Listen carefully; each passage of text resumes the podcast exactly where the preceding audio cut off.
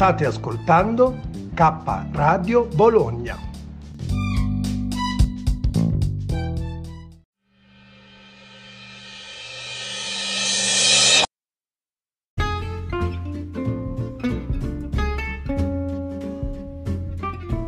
La voce delle sirene, con Antonietta la terza.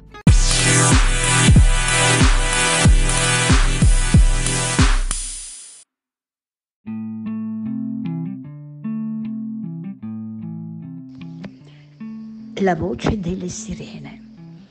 Ecco, questa volta vi voglio raccontare quando Lucio Dalla veniva a casa mia. La mia forza è stata quella di non essermi mai identificata con la mia malattia. L'ho sempre sentita solo come un condizionamento esterno, non come una identità costitutiva di me stessa mi, mi vedevo dal di fuori, ecco, mi sentivo l'angelo custode che doveva seguire quella bambina. Il fatto di nascere in un quartiere popolare da una famiglia di meridionali è stato paradossalmente un grande vantaggio per me.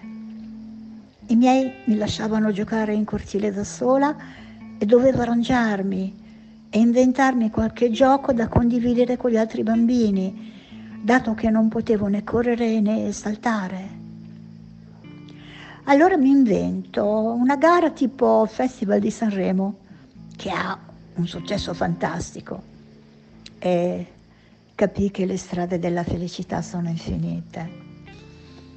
Di fronte a casa mia c'era un palazzo popolare con una grande scritta di chiara origine fascista. Se le culle sono vuote, la nazione invecchia e decade. Il monito era stato seguito.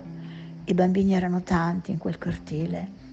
Avevo solo l'imbarazzo della scelta con chi giocare, ma soprattutto abitando al piano rialzato con una mamma molto socievole, la nostra casa era sempre piena di gente.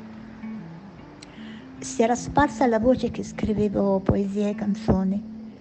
Qualche volta addirittura mi veniva a trovare Lucio Dalla in mezzo ai ragazzi del cortile. Lui diceva, amo la maraglia, cioè la gente ignorante dai gusti genuini, che nel mio quartiere abbondava, dato che era costituito da proletari e sottoproletari. Il padrone del Barbigi era un gran comunista che amava le canzoni politiche. Lucio allora le cantava e lo frequentava quel bar del mio quartiere vista anche l'affluenza di ragazzi molto giovani.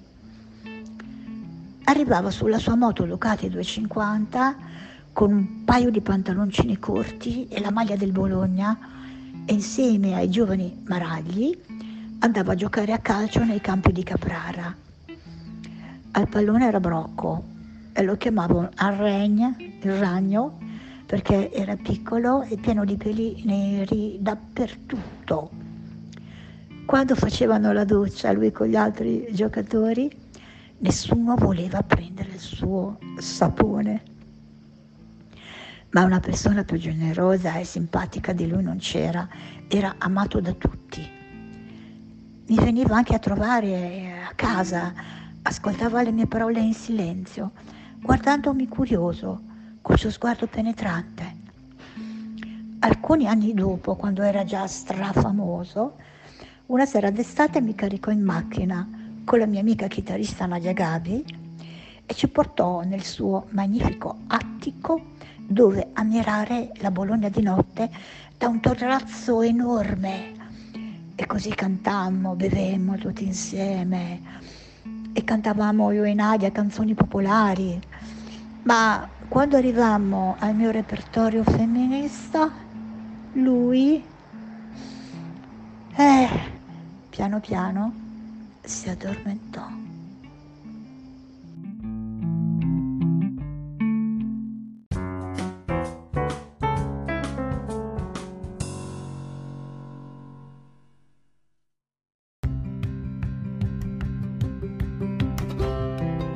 Sei all'ascolto di K Radio, un'emozione nuova. www.letteralmente.info. Dal passato un nuovo presente kradiobologna chiocciolagmail.com